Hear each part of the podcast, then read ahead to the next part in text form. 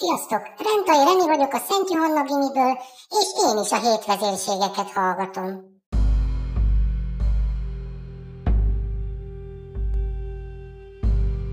Könyv ajánló.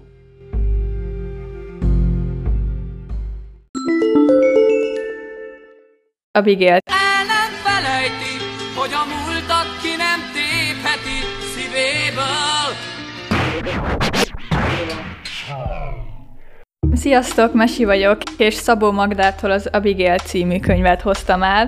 Az írónőről annyit kell tudni, hogy 1917. október 5-én született, és 2007. november 19-én hunyt el.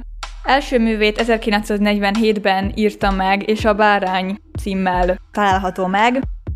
Irodalmi díjakat is kapott, például József Attila díjat, Kossuth díjat és Femina díjat is. A könyv egy Gina nevű lányról szól, aki alapból Pesten volt gimnazista, de apja magyarázatlan okok nélkül átiratta egy vallásos gimnáziumba, ahol rengeteg nehéz szabály van.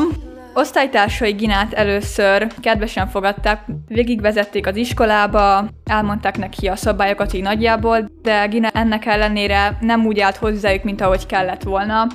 Még így is visszahúzódó volt, és nem nagyon volt nyitott erre az egészre. Az első napon a lányok beavatták egy ilyen szokásba, amit ők találtak ki annak céljából, hogy túléljék ezt a kemény oktatást, aminek az volt a lényege, hogy a népsor szerint hozzáadják egymást a szertárban lévő dolgokhoz, és Ginának egy katedrális jutott, ami neki nagyon nem tetszett, ezért ezen fölháborodott, és elkezdtek a lányokkal veszekedni, de a tanár bejött, és kiküldte Ginát az ordibálás miatt, Kint várt a folyosón, és az igazgató szembe jött vele, és kérdezte, hogy miért van kint a folyosón. Erre ő elmesélte, hogy mi történt. Az igazgató ezen fölháborodott, hiszen nem tudta, hogy a lányok ilyen szokást találtak ki az iskolában, és ezáltal mérges lett az osztályra, és elmondta nekik, hogy ezt így nem kéne. Kérdezte, hogy ki találta ki, és három lány magára vállalta ezt az egészet, hogy ne az egész osztálynak kelljen szenvednie. Ezáltal az osztály kiközösítette Ginát, mert ez volt az az egyetlen dolog, ami nekik boldogságot hozott a mindennapjaikba, és ezt is elvették tőlük. Hogyha ebédelni kellett, különültek tőle, pattársai se voltak, feladatokban is ott hagyták őt, és ezért Gina nagyon egyedül érezte magát, és szökésen gondolkodott. Van egy nő a történetben, úgy hívják, hogy Hornici, és neki nagyon sok köze van a történethez, de ezt így nagyon hosszú lenne így elmondani. A lényeg, hogy minden évben egy osztály kiérdemli azt, hogy elmehetnek Micihez, aki meghívja őket egy vacsorára, és ezt Ginának az osztály érdemelte ki. El is mentek hozzá, és miközben játszottak, Gina körbejárta a lakást, és talált a fürdőszobában egy ablakot, amin eltervezte, hogy ki fog szökni, és ezt meg is tette a napnak a végén. Kiszökött, és egyikből a vasútállomásra futott, de nem jutott túl messzire, mire az egyik tanár König megtalálta és visszavitte az épületbe, és telefonáltak az apjának. Apja úgy döntött, hogy ezáltal megmagyarázza Ginának, hogy miért is kell ott maradnia, hogy egy kicsit jobban otthon legyen a témában. A magyarázat után Gina jobban állt ez az egész dologhoz, hiszen megértette, hogy miért került ő ide. Rájött, hogy osztálytársai se olyan kegyetlenek, mint ahogy ő gondolta, és hogy ez az egész buta játék csak az ő túlélésükre szolgált, és hogy nem kell komolyan venni. Az egész történet egy Abigail nevű szobor köré fűződik, ami a kertben áll, Gina nagyon sokszor fordult hozzá, mert van egy ilyen legenda, hogy ha kis korsóba beledobod a legnagyobb kívánságodat, akkor ez az Abigail nevű szobor teljesíti. Ám nem csak ilyen kamasz kívánságokat tud valósá tenni, hanem mindenféle nagyobb dolgokat is, és akit ez érdekel, hogy mire is képes az Abigail nevű szobor, az olvassa el, és így részletet. Szabad volt, kiabálni szeretett volna örömében, de persze nem tehette. Az utcából kiérve a légvédelmi lámpák kék fényében nagy teret látott, rögtön tudta, hogy a vasútállomás közvetlen közelébe jutott, mert a gyérvilágításban nem csak egy vendéglő cég táblája látszott, vendéglő a vasúthoz, hanem maga a hosszan elnyúló alacsony indóház is, a nyitott csarnokú pályaudvarral. Itt már lassabban kellett mennie, pedig minden perce drága volt, de félt, hogy megszólítják. Esernyője nincs, kalapja sem. És miért szól egy kislány egymaga ilyen lélekszakadva az állomás felé? Csak az utolsó lépéseket merte szaporázni, mikor eszébe jutott, ha valaki megszólítaná, azt fogja mondani, fél, hogy lekésik. Indul a vonatja.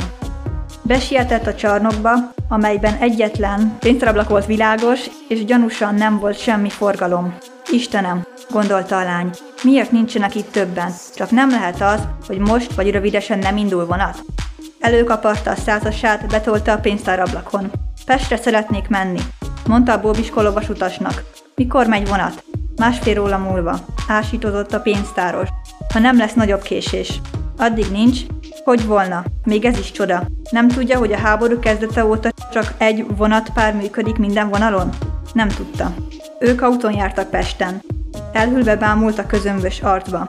Másfél óra alatt megtalálták és visszaviszik. A pénztáros most még a szemét is megdörzsölte, láthatólag nem érdekelte semmi, azon túl, hogy álmos. Mintha az ásítást is akarná utánozni, in valami fújás zihálás hallatszott. Gina oldalra nézett. A csarnok belső ajtaja pályatestre nyílt. Az első vágányon ott füstölgött egy vonat.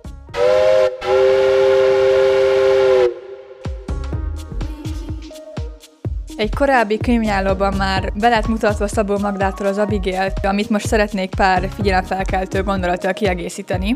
Hanna korábban nem említette Ginának a szerelmi kapcsolatait, ezért szeretném megemlíteni. A történet elején találkozhatunk Kunz Ferivel, aki még majd történetünk végén újra felbukkan. Na de vajon Feri tényleg csak egy ártalmatlan udvar lenne Ginának? Vagy esetleg hátsó szándékai is vannak? Hanna említette még Hormicit a történetben, de az se biztos, hogy ő csak egy hobókos, öreg, kedves néni, vagy esetleg kapcsolatban állna Abigail-lel? Vagy talán ő maga Abigail? Egyre több érdekes információ, de a válasz mind a könyvben le van írva. A történet ugyan nem egy szerelmi regény, de mégis megfigyeltünk benne egy szerelmi háromszöget, ami a történet végére fog kibogolyodni. Na de ki lesz az a szerencsés, aki végül elnyeri Zsuzsanna szívét? Szerintem érdemes lenne elolvasni a könyvet, hogy válaszokra lejjünk. Ezt a könyvet azoknak ajánlom, akik szeretik a régen megírt könyveket, és ezáltal az eseménydúsakat is. Nekem ezt a könyvet édesanyám ajánlotta, hiszen neki szívacsücske, oda-vissza tudja kívülről az egészet, filmeket is látta, és mondta, hogy ajánlja nekem is, hogy ha szeretném, akkor mutassam is be.